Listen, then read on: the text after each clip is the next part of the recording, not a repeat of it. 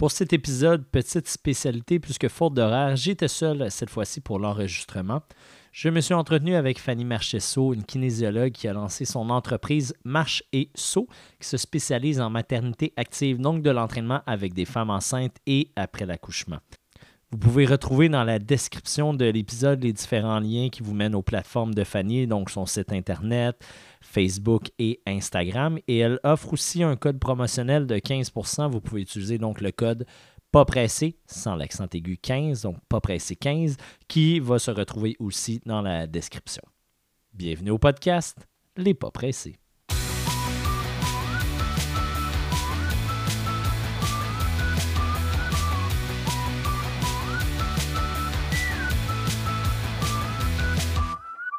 Salut Fanny, ça va bien? Allô Marc, ça va super bien toi?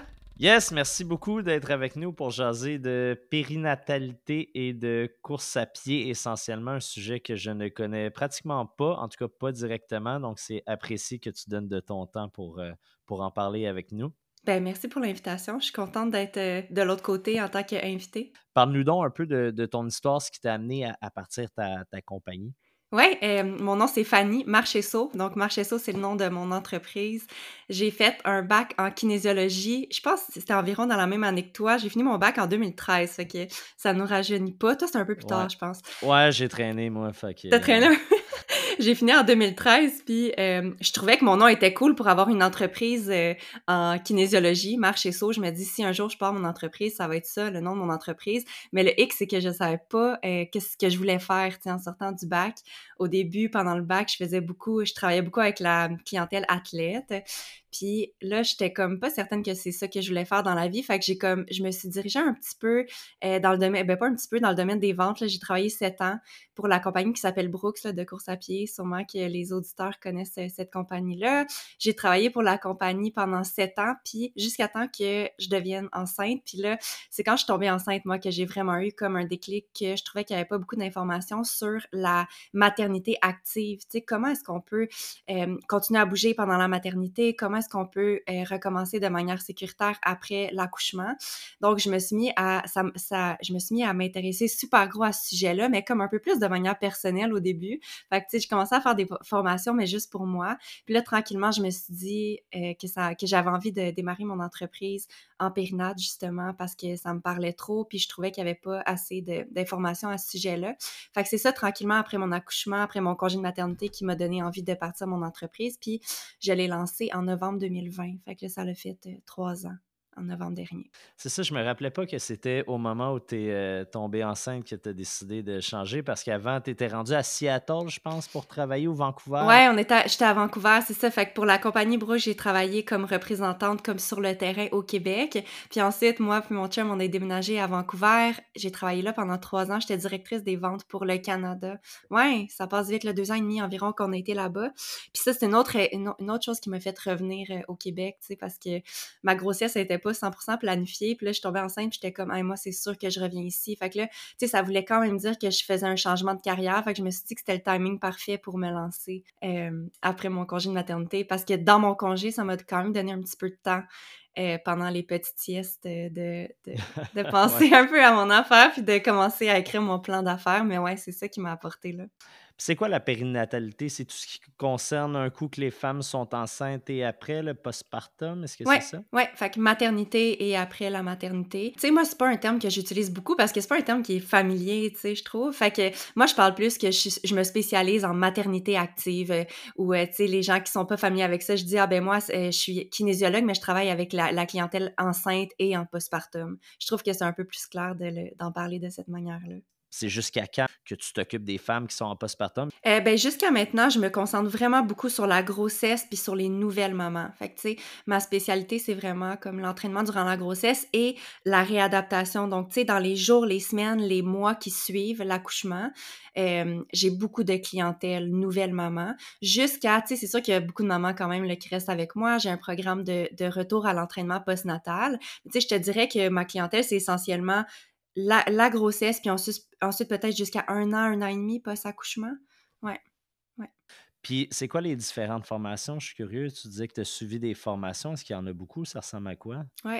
Ben, au bac, là, j'ai eu à peu près un ou deux crédits, je pense, sur l'entraînement ah, durant la grossesse. Fait que, tu sais, c'est pour ça que je, je tombais enceinte, tu sais, je sortais d'un bac, je pensais me débrouiller, mais vraiment pas, là, finalement. Euh, moi, j'ai fait toutes les formations de BIA-formation sur euh, la grossesse puis la, la, la, période postnatale. Fait que ça, je les ai toutes avec BIA. Puis ensuite de ça, j'en ai fait quelques, ben, tu sais, avec des... Euh, euh, des, des, des ben, pas des enseignantes, mais des formations euh, américaines surtout que j'ai faites par la suite. Fait que, entre autres, il y avait Brianna Battles, je sais pas si tu la connais, mais elle, elle se spécialise avec les athlètes enceintes. sa formation était super intéressante, je l'ai faite. Puis après ça, il y avait Sarah Duval, elle qui est une physio pelvienne, mais qui est vraiment une spécialiste de l'exercice en postnatal. Fait que j'ai fait la formation avec elle qui était comme 450 vidéos. Ça m'a pris un an complet, ouais, un, an à temps partiel en travaillant faire cette formation-là. Fait que ouais, c'est sûr, c'est, en gros, c'est les formations que j'ai faites. Mais quand même, ça donne une certaine expertise parce que bah, c'est sûr que tu es, dans mon, mon cercle de personnes sur les réseaux sociaux, mais je connais pas beaucoup d'autres personnes. Je connais pas du tout d'autres personnes qui font euh, comme ça de, l'entraînement en maternité active. Donc, euh, c'est sûr que ça te donne une spécialité qui est intéressante aussi. Ouais.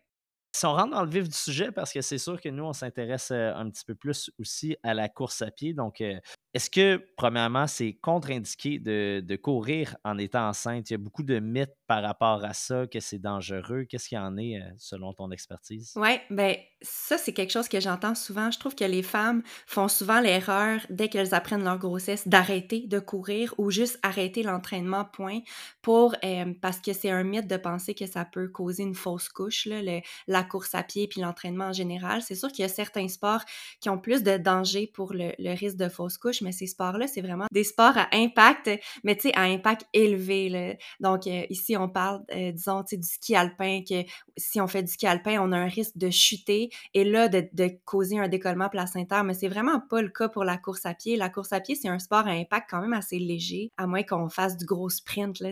Mais la course à pied, jogging, c'est vraiment une activité qui est sécuritaire pour la grossesse, puis qui peut être poursuivie, tu sais, par une coureuse qui est déjà habituée de faire de la course à pied. C'est un sport qui est sécuritaire, qui peut être continuer, mais c'est sûr qu'il y a des, des petites règles à suivre? Est-ce que tu veux que je t'en parle tout de suite? Tu sais, des petits euh, conseils justement d'ajustement pour la grossesse? Puis peut-être, après ça, si ça t'intéresse, on pourra parler de, de post-natal, de quand est-ce qu'on recommence et tout ça. Mais pour la grossesse, dans le fond, dans les, dans les choses à, à savoir, c'est que pour la grossesse, euh, souvent on s'inquiète pour le bébé, tu sais, que courir, ça peut provoquer une fausse couche. Mais comme je viens de dire, c'est pas le cas. Ce qu'il faut surtout penser pendant la grossesse, là, c'est la santé de la maman.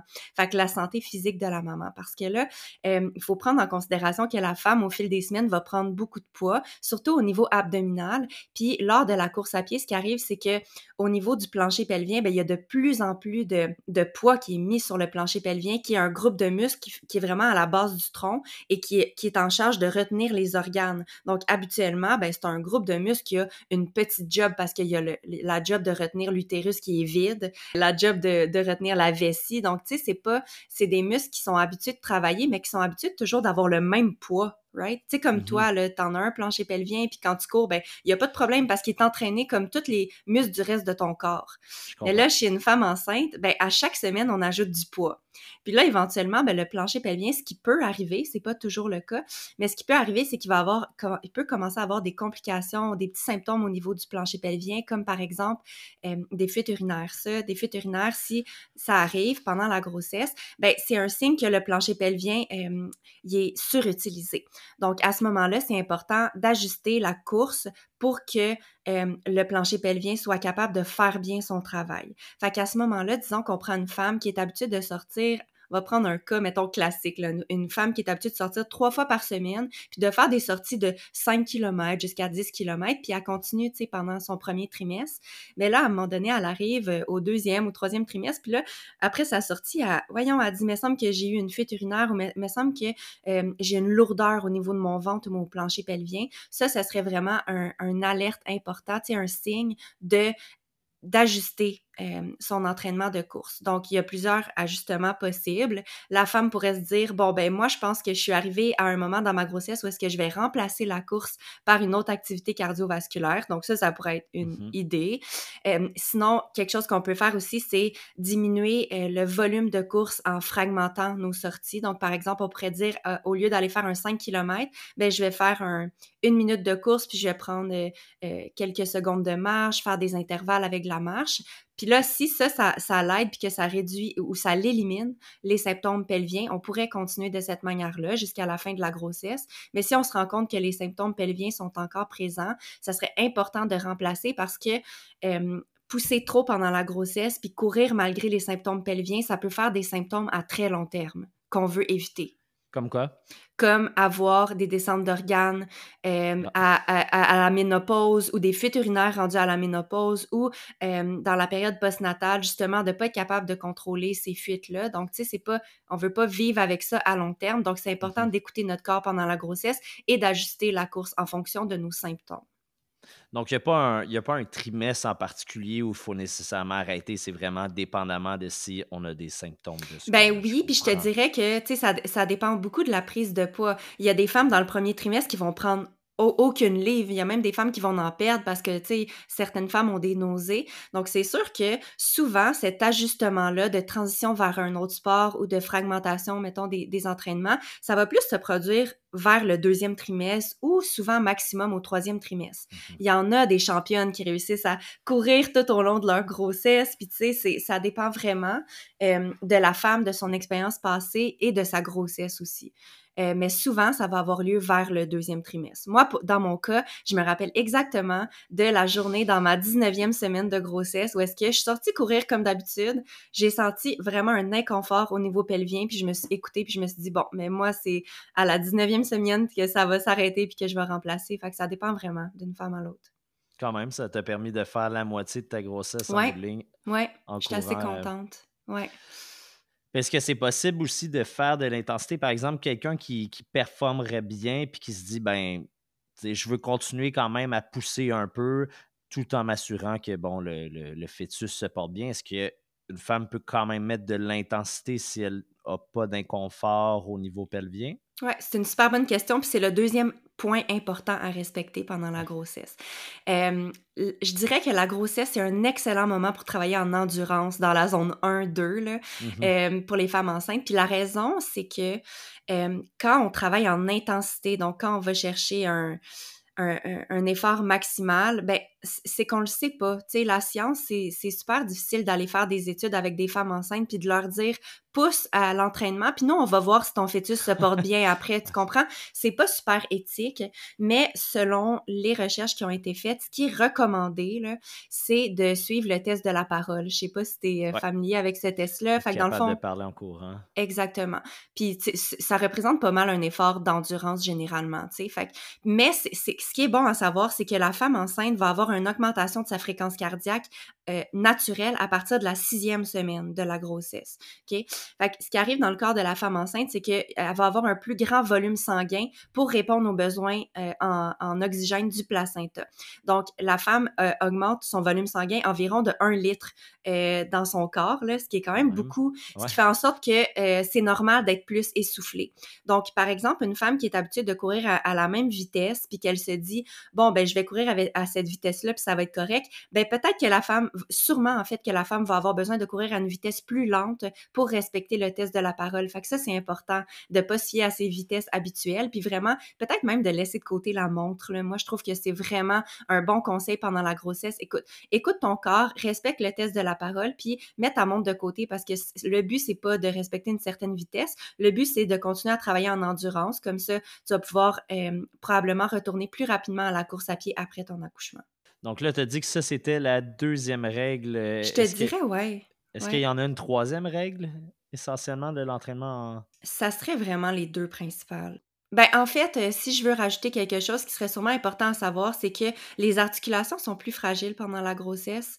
Euh, d'où l'importance aussi de travailler en endurance, puis peut-être de pas travailler en intensité avec les sprints, parce que dans la grossesse, il y a une hormone qui est sécrétée qui s'appelle la relaxine, qui fait en sorte que toutes les articulations de ton corps vont être plus lousses. Le but derrière ça, c'est de faire en sorte que l'articulation de ta hanche soit euh, euh, euh, soit souple pour laisser passer le bébé. Mais l'affaire, c'est que le corps est pas capable de dire à la hanche ouvre-toi, mais tes genoux, par exemple, vont rester super solides pour la course à pied ou et tes chevilles. Fait que là, ce que ça fait dans la grossesse, c'est que toutes les articulations sont plus mobiles dans le fond. Donc, euh, on est plus à risque de blessure, d'où l'importance ben, de, de, travailler quand même à faible intensité, mais aussi de, de garder une routine de musculation euh, pour, pour travailler l'ensemble des articulations du corps et de de permettre d'avoir une meilleure stabilité à ce niveau-là, surtout les chevilles et les genoux, je dirais. Puis ça, ça dure combien de temps après euh, la, grossesse? Parce que là, ça, c'est pendant la grossesse. Est-ce mm-hmm. que l'hormone, la relaxine, continue euh, d'être euh, produite après? Oui, continue à être produite après dans les premiers mois et jusqu'à jusqu'à temps que la femme arrête d'allaiter. OK. Oui, fait ça, c'est important à savoir. Là. Aussi, aussi longtemps que tu allaites, ben, la relaxine va être sécrétée, fait que tu es plus à risque d'avoir les articulations mobiles. Donc, on fait vraiment attention, puis on fait plus de, de muscu adapté, de renforcement de cheville, que peut-être des fois on met de côté parce qu'on n'a pas de temps, mais là, ça serait pas une bonne idée de le mettre de côté, ça serait important. C'est ça, donc justement, vu que les femmes sont plus susceptibles aux euh, blessures musculo-squelettiques à cause des hormones, puis nécessairement à cause du poids qui est pris pendant la grossesse, pour prévenir ça, c'est de faire des exercices de renforcement qui seraient conseillés? Oui, beaucoup de renforcement, comme je te dis, au niveau de la cheville, au niveau des genoux, au niveau aussi de l'articulation de la hanche. Fait que tout ce qui est renforcement au niveau des fessiers, euh, des muscles externes et internes des cuisses, plancher pelvien et abdos, tout ça, tout cet ensemble de muscles-là, ça va euh, favoriser une bonne euh, stabilité de l'articulation de la hanche. OK. Puis un, coup, là, bon, on a parlé un peu quand, quand les femmes sont enceintes, un coup qu'une femme a accouché. Et c'est sûr qu'il y a différentes étapes de reprise selon si c'est un accouchement vaginal ou si c'est une césarienne. Ça ressemble à quoi le, retour à l'activité physique, euh, dépendamment des deux cas? Oui, ben c'est sûr que le type d'accouchement, comme tu as mentionné, ça va avoir un impact sur la reprise, mais il y a aussi euh, plein d'autres facteurs qui vont entrer en jeu. Entre autres, est-ce que la femme a couru pendant sa grossesse ou non? Parce qu'il y a des femmes qui vont avoir tellement de nausées, tellement d'étourdissements, il y a plein de, de, symptômes qui vont apparaître dans la grossesse, puis il y a des femmes qui vont qui n'auront pas couru pendant leur grossesse, et même il y a des femmes qui vont avoir dû euh, vont être alitées, par exemple. Fait que tu sais, il y a vraiment euh, il y a des femmes qui ont qui ont pas beaucoup bougé, il y a des femmes qui ont beaucoup bougé. Donc, c'est sûr que si on prend une femme qui a été active jusqu'à la toute fin, cette femme-là va pouvoir reprendre plus rapidement versus la femme qui n'a pas été active. Ensuite, ben, il y a le type d'accouchement. En cas de césarienne, souvent, la, guérison post-chirurgie va être un peu plus longue qu'un euh, accouchement par voie vaginale, mais ça aussi, ça va dépendre. Il y a des accouchements par voie vaginale qui vont provoquer des lésions importantes au niveau du plancher pelvien. Donc, c'est super important de euh, faire une étape de réadaptation avant de commencer le processus de retour à la course postpartum. Et ce, ce gap-là de réadaptation, là, dans, euh, la plupart des professionnels vont recommander que ça soit un minimum de trois mois. Puis, tu sais, c'est un trois mois dans lequel ben, tu vas avoir quelques semaines que, pendant lesquelles tu vas vouloir te reposer parce que un accouchement, il faut prendre ça comme une, une, blessure, comme une blessure à la course à pied. Disons qu'on se blesse au niveau euh, du genou, ben on va pas tout de suite commencer à, à courir, ça va pas être la première étape. On va probablement aller chez le physio, on va faire des petits exercices spécifiques pour la réadaptation. Fait qu'après un accouchement, c'est ça qu'on veut faire, c'est faire une réadaptation sur surtout au niveau de nos muscles pelviens et de nos abdominaux. Et ça, c'est peu importe si tu as eu une césarienne ou un accouchement par voie vaginale parce que les, euh, problématiques au niveau du plancher pelvien, ça va souvent être provoqué par la grossesse plus que le type d'accouchement. Comprends-tu? Fait que souvent, ça, c'est quelque chose qui est méconnu. Là. Une femme qui a eu une césarienne pense que elle, a été épargnée au niveau du plancher pelvien puis qu'elle peut recommencer plus vite, mais c'est pas le cas. elle a vraiment un travail aussi à faire au niveau pelvien parce que les muscles pelviens vont avoir été affectés par le poids du bébé, qui est rendu à, un poids quand même assez élevé là, à la fin de la grossesse. Donc, c'est environ un trois mois qu'on va recommander d'exercice de, de, réadaptation à ce niveau-là avant de commencer le processus de retour à la course qui n'est pas retourner courir trois fois 5 à 10 km par semaine. Tu parlais d'aller voir un physiothérapeute. Travailles-tu avec d'autres spécialistes, toi, justement? Moi, personnellement, dans mon équipe chez Marchesso, j'ai pas de physio, mais par contre, j'adore travailler en collaboration avec les physiothérapeutes. On appelle les physiothérapeutes périnéales ou physiothérapeutes pelviennes. C'est comme un peu un synonyme, là. Et c'est des professionnels qui vont vraiment aider les femmes. Et en fait, ils vont, elles vont faire une évaluation du plancher pelvien et des abdominaux après euh, l'accouchement pour aider les femmes justement à avoir une meilleure réadaptation à ce niveau-là. Les physios veulent généralement voir les femmes pas avant la sixième semaine post-accouchement.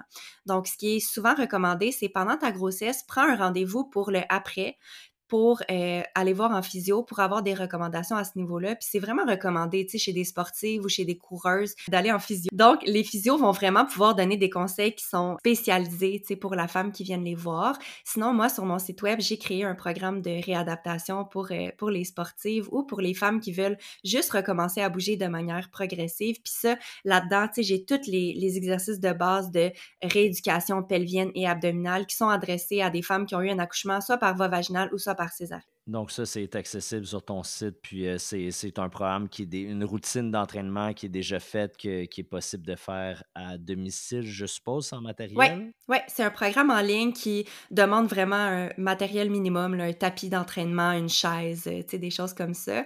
Fait que pas besoin de matériel. Et c'est un programme en ligne que tu peux faire vraiment à ton rythme. Donc moi, dans le développement de mon entreprise, ce que j'ai fait, c'est qu'au départ, moi, j'accompagnais vraiment des femmes de manière personnalisée. Donc je me déplaçais chez les mamans, j'allais faire une évaluation, je leur donnais des exercices jusqu'à temps que je me rende compte que ben, mon temps il était limité et je me rendais compte aussi que je répétais toujours la même chose, tu sais, puis c'était toujours les mêmes enseignements, puis c'était souvent les mêmes exercices. Donc, euh, après environ un an et demi d'avoir fait du, des entraînements comme ça, plus personnalisés, j'ai travaillé sur ce programme en ligne qui s'appelle le programme Réadaptation postnatale 101, fait qui est vraiment comme un programme global que euh, toutes les femmes peuvent suivre après leur accouchement et qui vont leur permettre de retourner vers leurs activités régulières parce que euh, se relever du sol ou se relever d'un lit, ben ça prend des muscles abdominaux puis pelviens fonctionnels. Fait que des fois, on pense juste que c'est utile pour le retour à l'entraînement, mais c'est aussi utile pour soulever la coquille pour sortir de ta maison.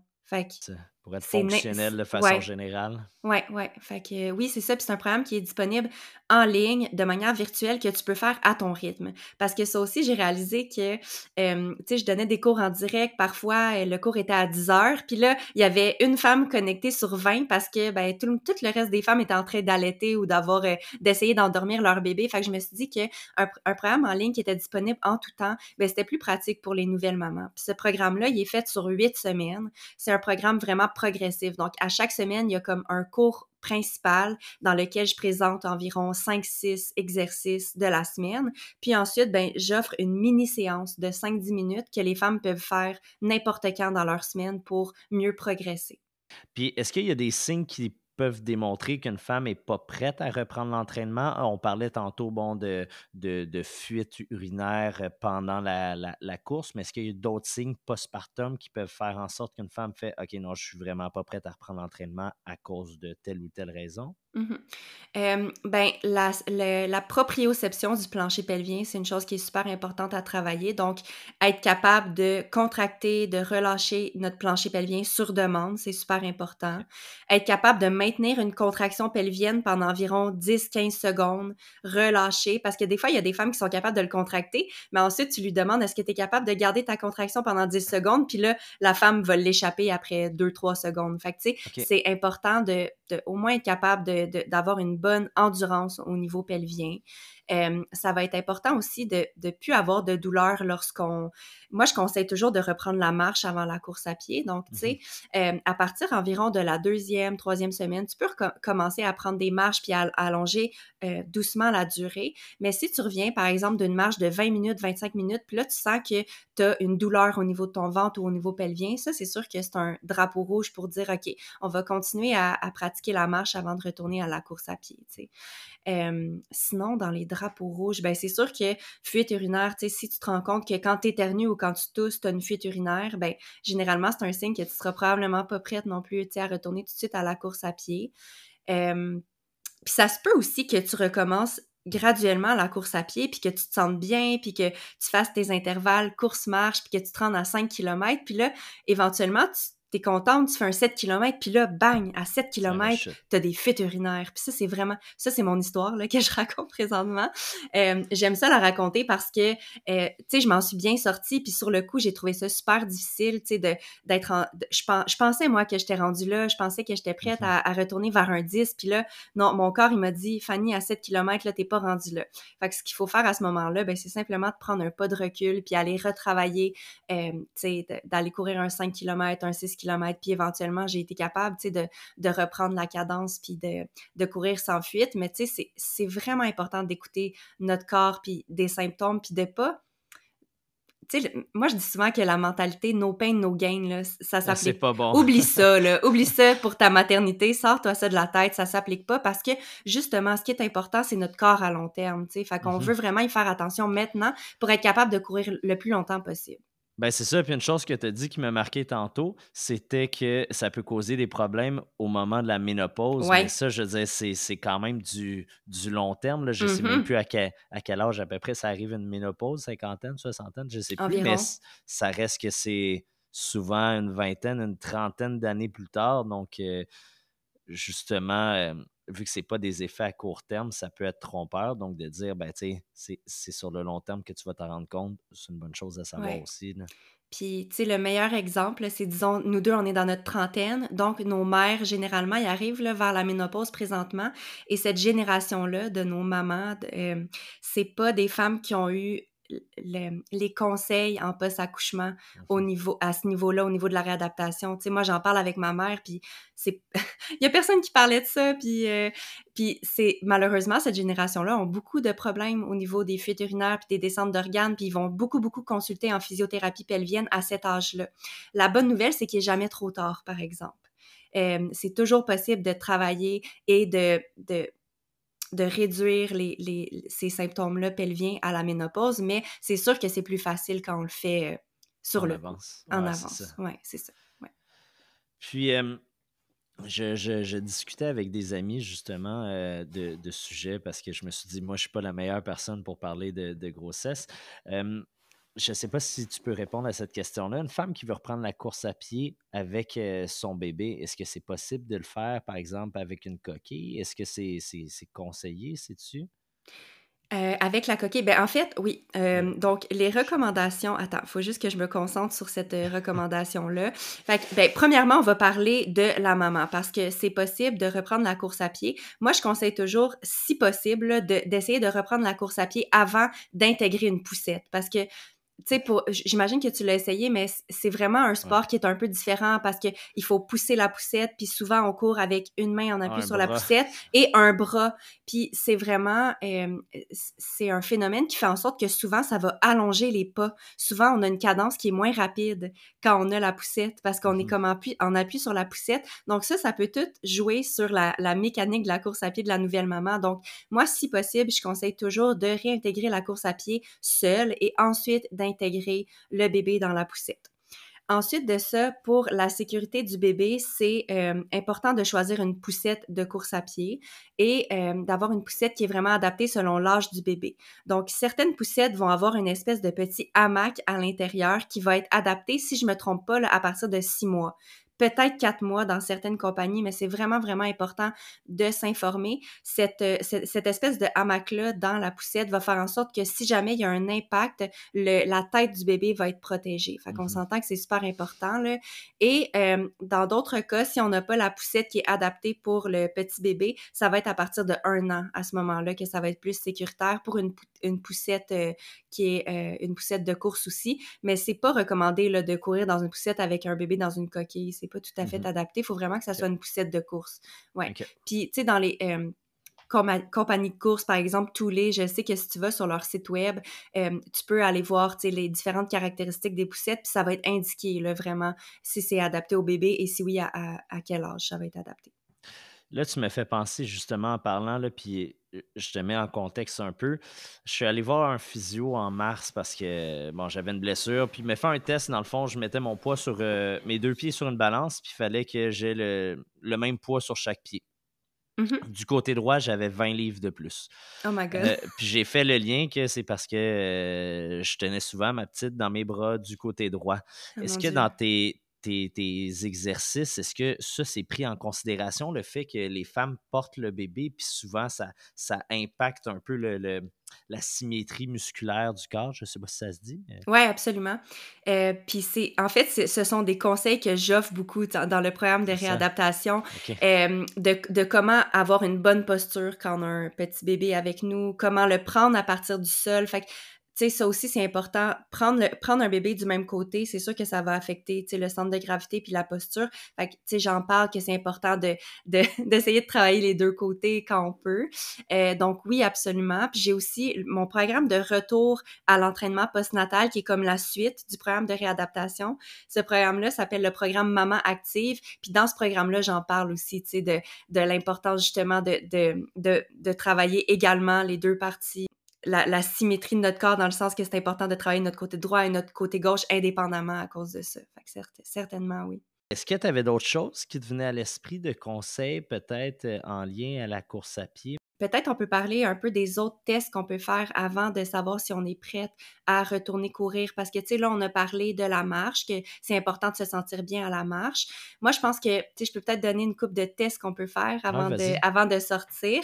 Fait que, tu sais, c'est sûr que c'est euh, important de... Moi, je trouve ça important de réintégrer les petits sauts à l'entraînement. Puis ça aussi, je le fais dans le programme Maman Active. Mais, tu sais, euh, commencer à faire un, un mini jogging sur place euh, d'une trentaine de secondes, puis voir comment on se sent, tu sais, à ce niveau-là. Je pense que c'est important avant de sortir courir pour la première fois.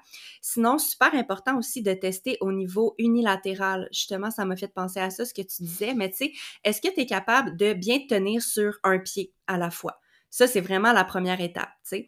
Ensuite de ça, est-ce que tu es capable de monter sur les orteils d'un seul côté et de redescendre en contrôle? Fait que, tu sais, ça, c'est des tests pour les nouvelles mamans, mais ça pourrait être un test aussi chez n'importe quelle personne qui veut Mhm. commencer à courir parce que à la course à pied, ben, tu sais, on, on est toujours en équilibre sur un pied à la fois, puis on est toujours en train de monter sur les orteils. Donc, si au repos, t'es pas capable de monter et descendre sur les orteils, sur le pied droit et sur le pied gauche, ben travaille ça avant de, retourner à la course à pied. Euh, même chose, tu un, un squat unilatéral, pas un squat profond, là, tu sais, pas besoin de descendre jus- jusqu'au sol, mais est-ce que tu es capable minimalement de faire une petite flexion de ton genou en appui sur un seul pied, tu sais, peut-être de faire un corps de squat et de remonter, euh, parce que souvent, ce que je remarque, c'est que les femmes, après leur grossesse, ont beaucoup de faiblesse au niveau des fessiers, ce qui fait en sorte que leur bassin est instable. Donc là, on- elles retournent courir, puis elles ont beaucoup de problématiques, des douleurs au niveau des hanches et au niveau du dos. Fait que l'articulation de la hanche, là, ça serait une articulation qui est super importante à renforcer avant de retourner courir. Donc, tout ce qui est exercice unilatéral, ça va être euh, bénéfique, comme par exemple faire euh, travailler les fentes, travailler euh, un pont en appui sur une seule jambe au sol. Fait que tout ça, ça va être des exercices super pertinents à travailler avant de retourner courir. Je trouve que les gens font souvent l'erreur de recommencer les deux en même temps. Donc, recommencer la course et recommencer la musculation spécifique à la course. Mais moi, je trouve que c'est important pour la prévention des blessures de recommencer la musculation spécifique à la course avant le retour à la course. Ouais, surtout Euh, de la façon que tu parles, tu décortiques le mouvement, mais sur Oui. place sans, sans risque d'être à l'extérieur. Ouais. Puis, tu sais, c'est sûr que euh, les femmes sont souvent impatientes de recommencer à courir. Puis, Mhm. j'ai vraiment beaucoup d'empathie là, parce que je l'ai vécu. Puis, tu sais, euh, disons, euh, la plupart des femmes vont arrêter de courir vers la mi-grossesse. Puis là, c'est des filles qui aiment courir. Là, puis là, ils ont accouché. Là, puis là, ils veulent reprendre là, la course. Là. Je vais aller courir. Là.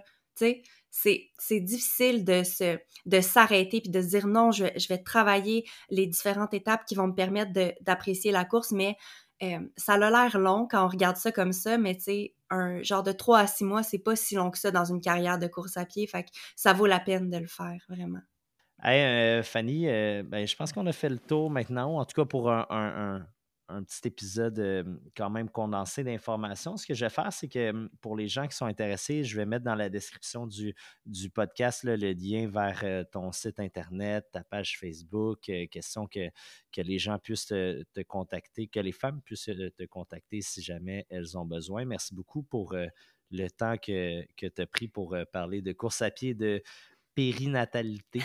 Ben, c'était le fun de discuter avec toi. Je vais t'envoyer mes différents liens. J'ai aussi le podcast, on l'a mentionné euh, rapidement au début, ah euh, au début du podcast.